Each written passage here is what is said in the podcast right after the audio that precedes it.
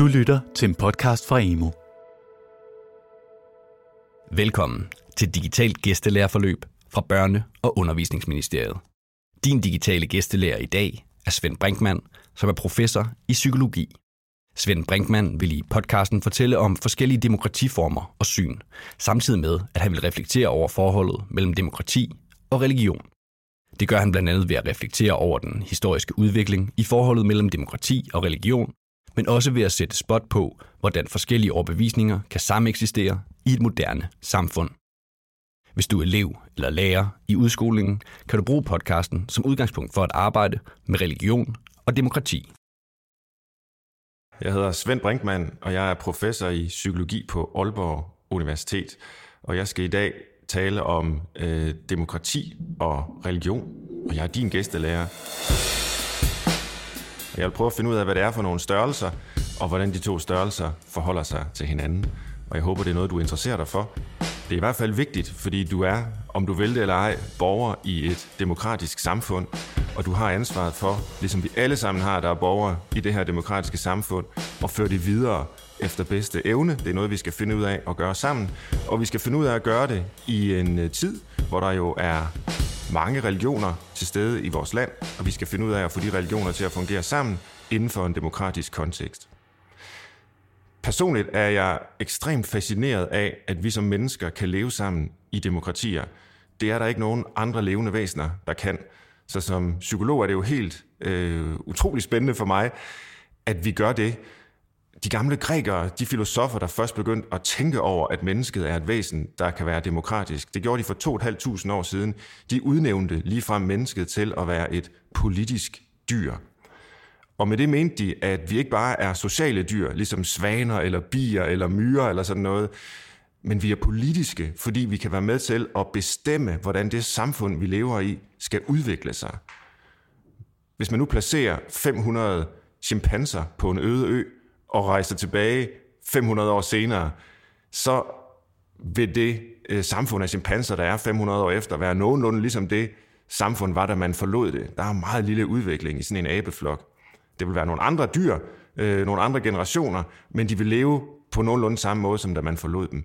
Men hvis man tager 500 mennesker, 500 af de her politiske dyr, som vi er, og placerer dem på en øde ø, og vender tilbage 500 år senere, så er det fuldstændig umuligt at forudse, hvad der vil være sket.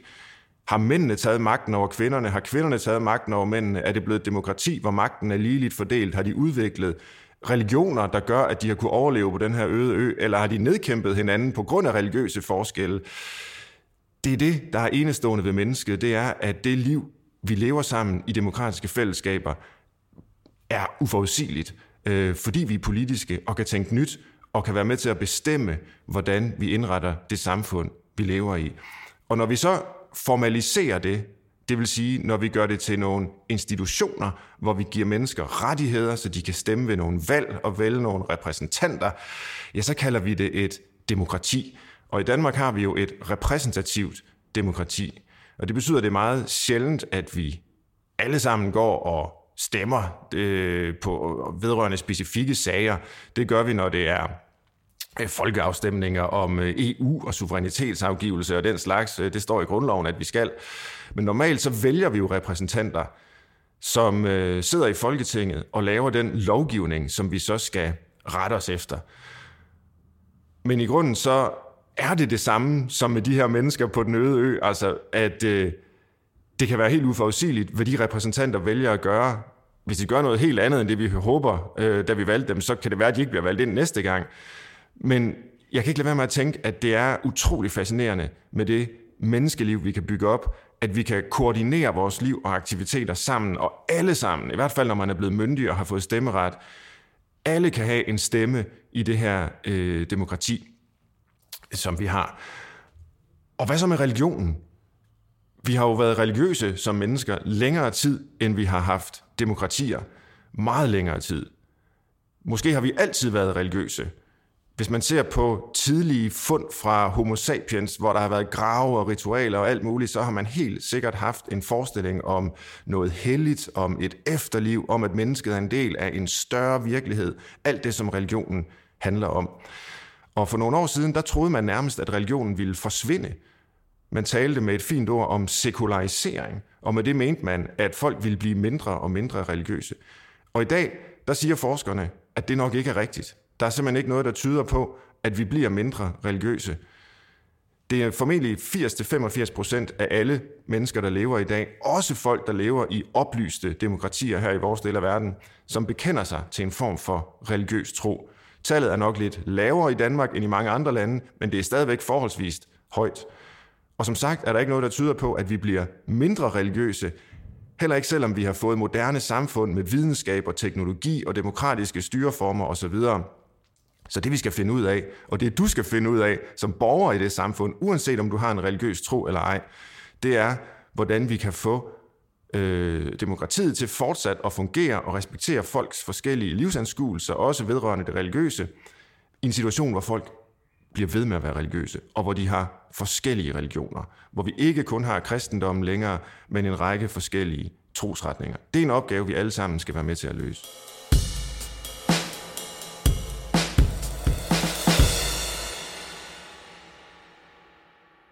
Vi ved jo alle sammen godt, at der findes mange forskellige religioner.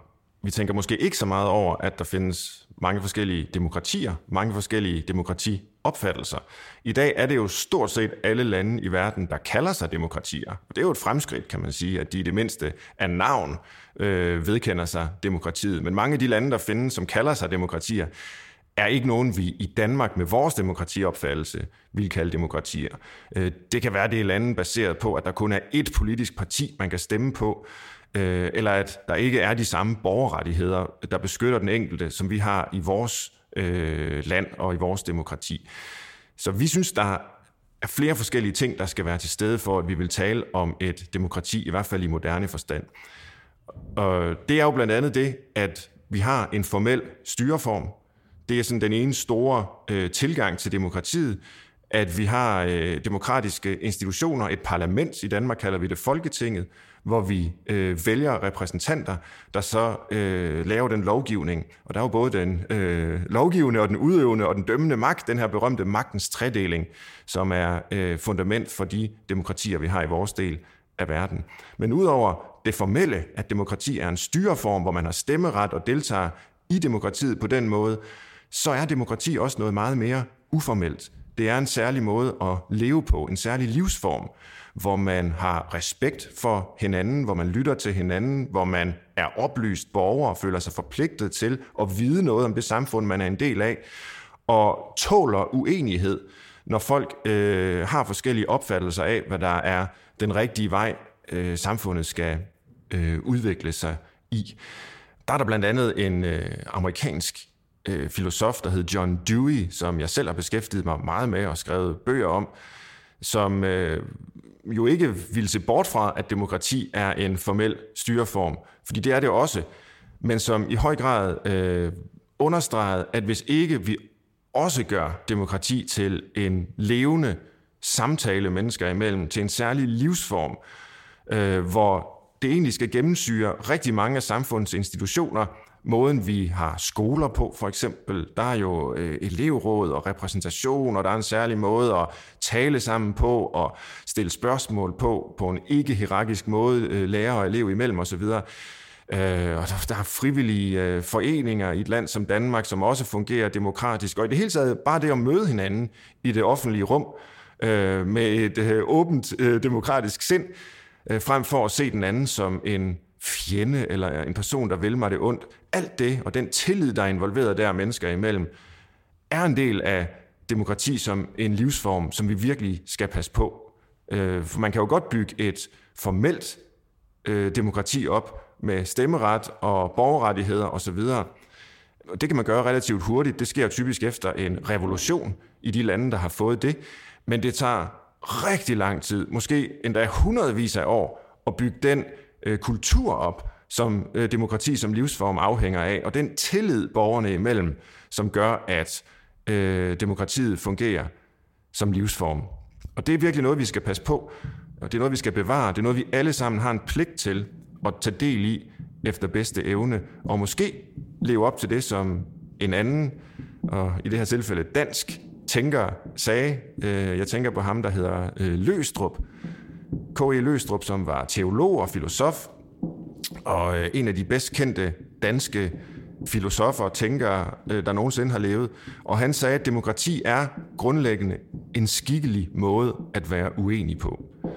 Så hvis vi er uenige på en uskikkelig måde, på en usiviliseret måde, på en krigerisk måde, ja, så slås vi og forsøger at øh, manipulere med hinanden, overtale hinanden, øh, slå på hinanden, indtil den anden gør, som jeg ønsker det. Men hvis vi er demokrater, øh, så er vi uenige på en skikkelig måde. Så forsøger vi at overbevise hinanden med bedre argumenter, snarere end med, med svær og skjold og sådan noget. Øh, vi bruger sproget, vi bruger samtalen, vi bruger argumentet frem for volden. Og det øh, altså er igen noget, vi heldigvis jo har lang erfaring med at gøre i Danmark, og som noget, vi skal fortsætte med og insistere på at praktisere demokrati som en samtale, som en livsform, som en skikkelig måde at være uenig på. Alt i alt kan man sige, at der jo tydeligvis findes forskellige opfattelser af demokrati, og dem kan man læse om i mange forskellige tekster. De har udviklet sig historisk, og der er i de forskellige opfattelser af demokrati også forskellige opfattelser af, hvordan religionens rolle kan og bør være i et demokrati. Hvilken vægt skal man for eksempel lægge på religiøse argumenter, hvis demokrati også er en samtale, hvor vi skal lytte til hinanden, også til dem, vi er uenige med? Øh, kan man så tillægge religiøse argumenter samme vægt som de argumenter, man tillægger videnskaben for eksempel? Det er et åbent spørgsmål, som vi skal tænke over, og som man kan læse mere om i mange forskellige tekster.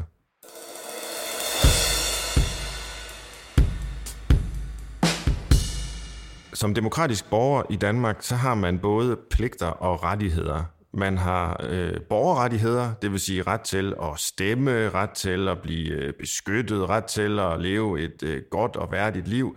Øh, på, der er frihed til at forsamle sig, det har man ret til at oprette politiske partier. Alle mulige ting har vi øh, øh, ret til. Det er beskyttet af rettigheder i vores samfund, og det er vigtigt for demokrati.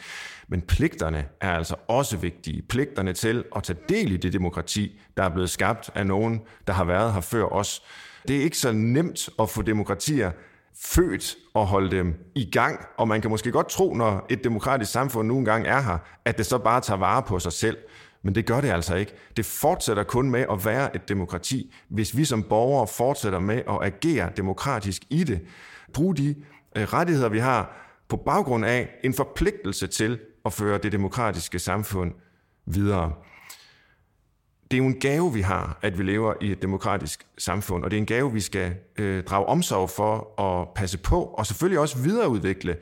Og der har jo været en historisk udvikling af demokratiet, fra at det kun var nogle få, typisk mænd, typisk mænd, der havde fast ejendom, og måske endda var en del af en adel, eller på anden vis en overklasse, der havde de her rettigheder, og sådan set også pligter til at deltage i øh, demokratiet. Det er jo meget sådan snævert, elitært demokrati, der har været.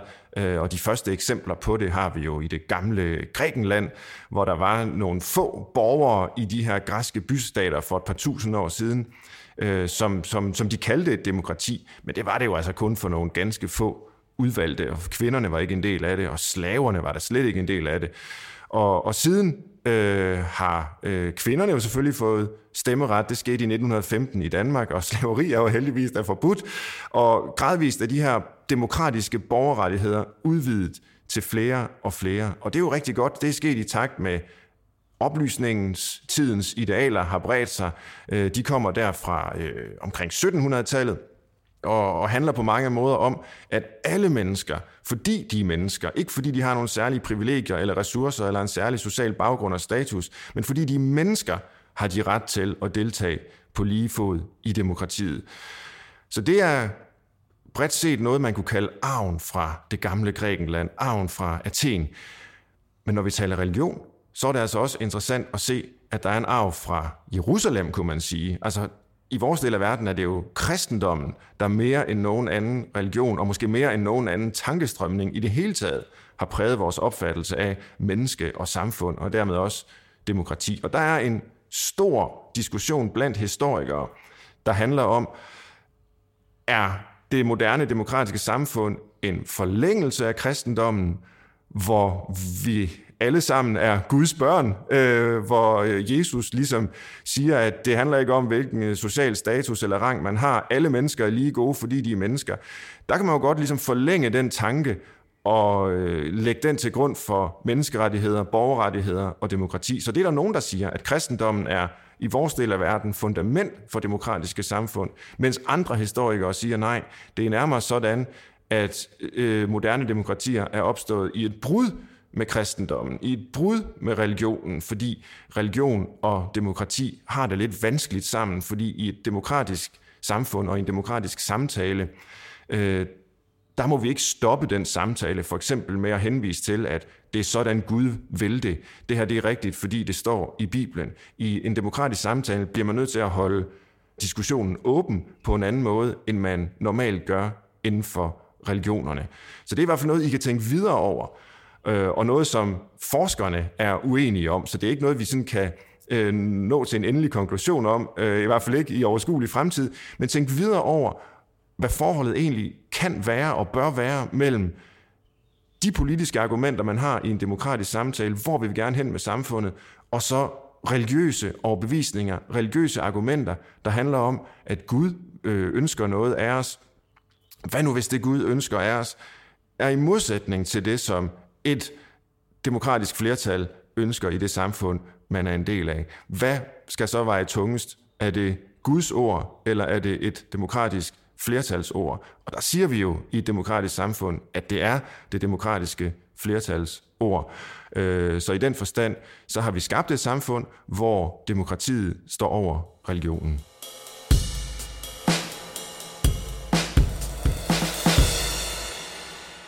Jeg tænker tit over, hvordan demokratiet må vil udvikle sig fremover. Der er jo ikke nogen garanti for, at vi kan bevare demokratiet. Der er ikke nogen garanti for, at vi kan forbedre det demokratiske samfund, vi har. Øh, det afhænger jo fuldstændig af, hvordan vi hver især vælger at indgå i det og, øh, og passe på det.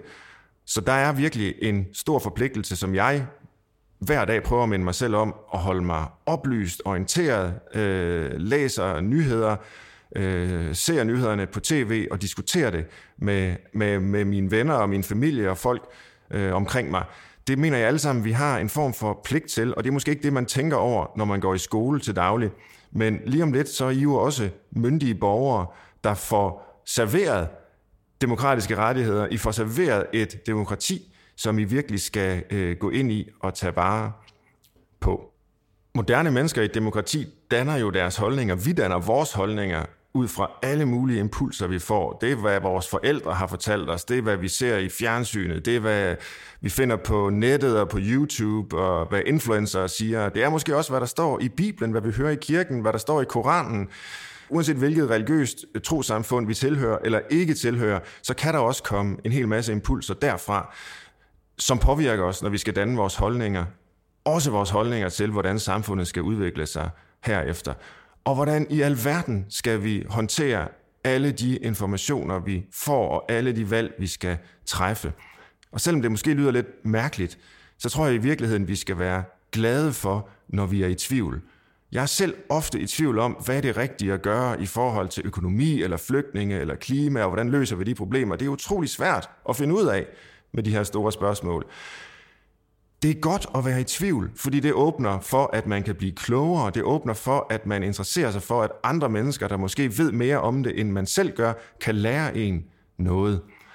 Så man skal ikke være bange for at være i tvivl. Man skal ikke være bange for at lade sig overbevise af andre. Det skal man være stolt af, når det sker. At man måske begynder et sted og har en fasttømret holdning, og så er der nogen, der siger, men har du egentlig tænkt på at? Så siger han, gud nej, det har jeg da ikke tænkt på. Det har du fuldstændig ret i. Og så bevæger man sig lidt i den retning øh, så, så, som de repræsenterer.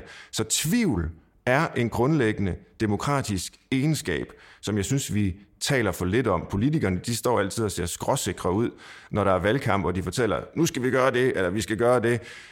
Jeg tror, vi har brug for, at vi alle sammen tvivler lidt mere på, øh, hvad det er, vi gør, for at vi kan være sammen på en ordentlig måde i et demokratisk samfund. Det gælder også religionen og religionens indflydelse. Og der er der jo mange, der tror, at den religiøse tro er det modsatte af tvivl, men det mener jeg er helt forkert. Man kan kun tro på det, man netop ikke ved. Hvis man ved noget, så tror man det ikke. Så ved man det jo. Så religion handler om det, som man kun kan tro på. At der er en mening med det hele, at der er en øh, orden i universet, som ikke bare er op til mig, men som måske kommer fra en skaber. Det kan være, man tror det. Det kan være, man ikke tror det. Men vi ved det ikke. Så der er også en tvivl indbygget i en religiøs livsanskuelse. Så selvom der er meget store forskel på, hvordan religioner historisk har udviklet sig, hvordan demokratiet historisk har udviklet sig, så kan de måske mødes i tvivlen. Og dermed også i tolerancen over for, at nogle andre mener noget andet end jeg. Det kan være, at jeg har ret. Det kan være, at de har ret. Det, det gælder om, det er ikke at vinde konkurrencen om at argumentere bedst muligt. Nej, det, det gælder om, det er at lytte til hinanden og lade sig overbevise af bedre argumenter. Sørg for selv at bruge gode argumenter i den demokratiske samtale, vi skal have. Uanset om man er religiøs eller ej, så er det en pligt, vi har som borgere i et demokrati. En pligt til at deltage, en pligt til at bruge de rettigheder, vi har, og sådan set også en pligt til en gang imellem at være lidt i tvivl selv. Tak fordi du lyttede til den her øh, podcast om demokrati og religion. Held og lykke med at være demokratisk borger i resten af dit liv. Du har lyttet til en podcast i Børne- og Undervisningsministeriets serie af digitale gæstelærerforløb. På emo.dk kan du finde en lærervejledning med inspiration til undervisning ud fra podcasten. Og du kan finde en lang række andre digitale gæstelærerforløb, både podcast og videoer. De digitale gæstelærerforløb rummer indhold til de fleste fag i grundskolen, erhvervsuddannelserne og i gymnasieskolen. Forløbene er produceret af Rambøl Management Consulting, via University College, Københavns Professionshøjskole, Syddansk Universitet, Operate og Heartbeats for Børne- og Undervisningsministeriet. Find forløbene og de næste digitale gæstelærer på emo.dk.